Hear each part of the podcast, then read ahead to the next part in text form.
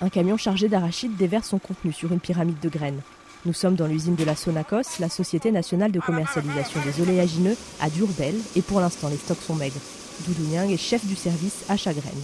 Cette année, on est à peu près 2500 tonnes au niveau de Durbel. À cette date, l'année dernière, on avait récolté 36 000 tonnes. Les graines ont tardé à venir à cause de la spéculation du prix au niveau des producteurs. C'est la raison pour laquelle la Sonacos s'est un peu réajustée. Cette année, la compagnie a commencé par acheter le kilo d'arachide à 300 francs CFA, un peu au-dessus du prix plancher à 275. Ils sont aujourd'hui passés à 425 francs CFA.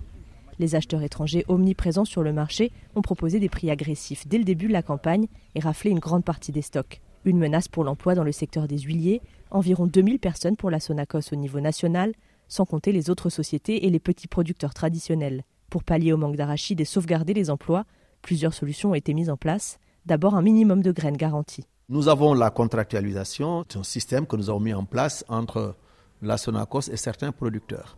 Modou Dian Fada, directeur général de la Sonacos. Nous leur prêtons des semences à la veille de l'hivernage et après la récolte, ils nous remboursent les semences et nous vendent leur surplus de production.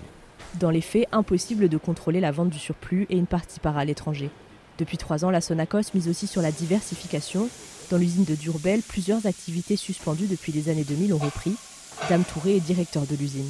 On va aussi miser simplement sur l'arachide. Donc on a diversifié, on a la chevalerie, la vinaigrerie et l'élément de bétail. Donc au moins pour pérenniser l'activité. Vinaigre le Roi, Javel Baol, des marques bien connues des Sénégalais ont donc fait leur retour. Pour le DG de la société, il faut aussi des mesures pour garantir une transformation locale des graines. Il faut un meilleur encadrement de la présence des étrangers. Oui, ils doivent venir acheter, mais je crois qu'ils doivent s'approvisionner à partir des usines et laisser les usines en relation avec les opérateurs aller faire la collecte primaire. Les objectifs de la Sonacos ne sont pas communiqués, mais la situation reste préoccupante. Lundi 23 janvier, les travailleurs de la société ont réclamé l'arrêt immédiat de l'exportation des arachides pour, je cite, la survie de la filière. Juliette Dubois, Dakar, RFI.